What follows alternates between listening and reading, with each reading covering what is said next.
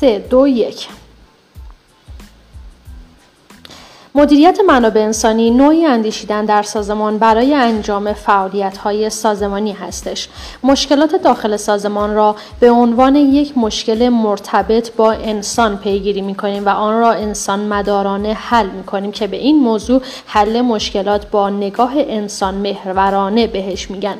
هر اتفاقی که توی سازمان رخ میده به انسان ختم میشه مثلا تولید کمه خدمات دچار چالش شده بهرهوری کمه پس اگر نتونیم در فضای مدیریتی نگاه انسانی رو به سازمان اعمال کنیم قاعدتا این مشکلات در سازمان همچنان وجود داره و روز به روز شکاف عمیقتری رو در سازمان به وجود میاریم. مدیریت منابع انسانی تفکر انسانی شدن سازمان هاست. پس این رو رعایت کنیم.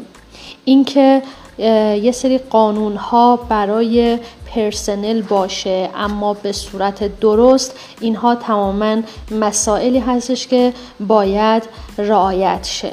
کمترین انگیزه ها و مشوق ها را در آموزش سازمان باید بگنجونید.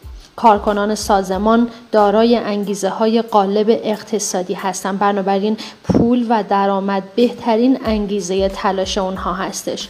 کارکنان کمتر قانون پذیرند و بیشتر مایلند با سلیقه خودشون کار کنند. بنابراین سیستم های کنترلی پیچیده ای رو نیاز دارند.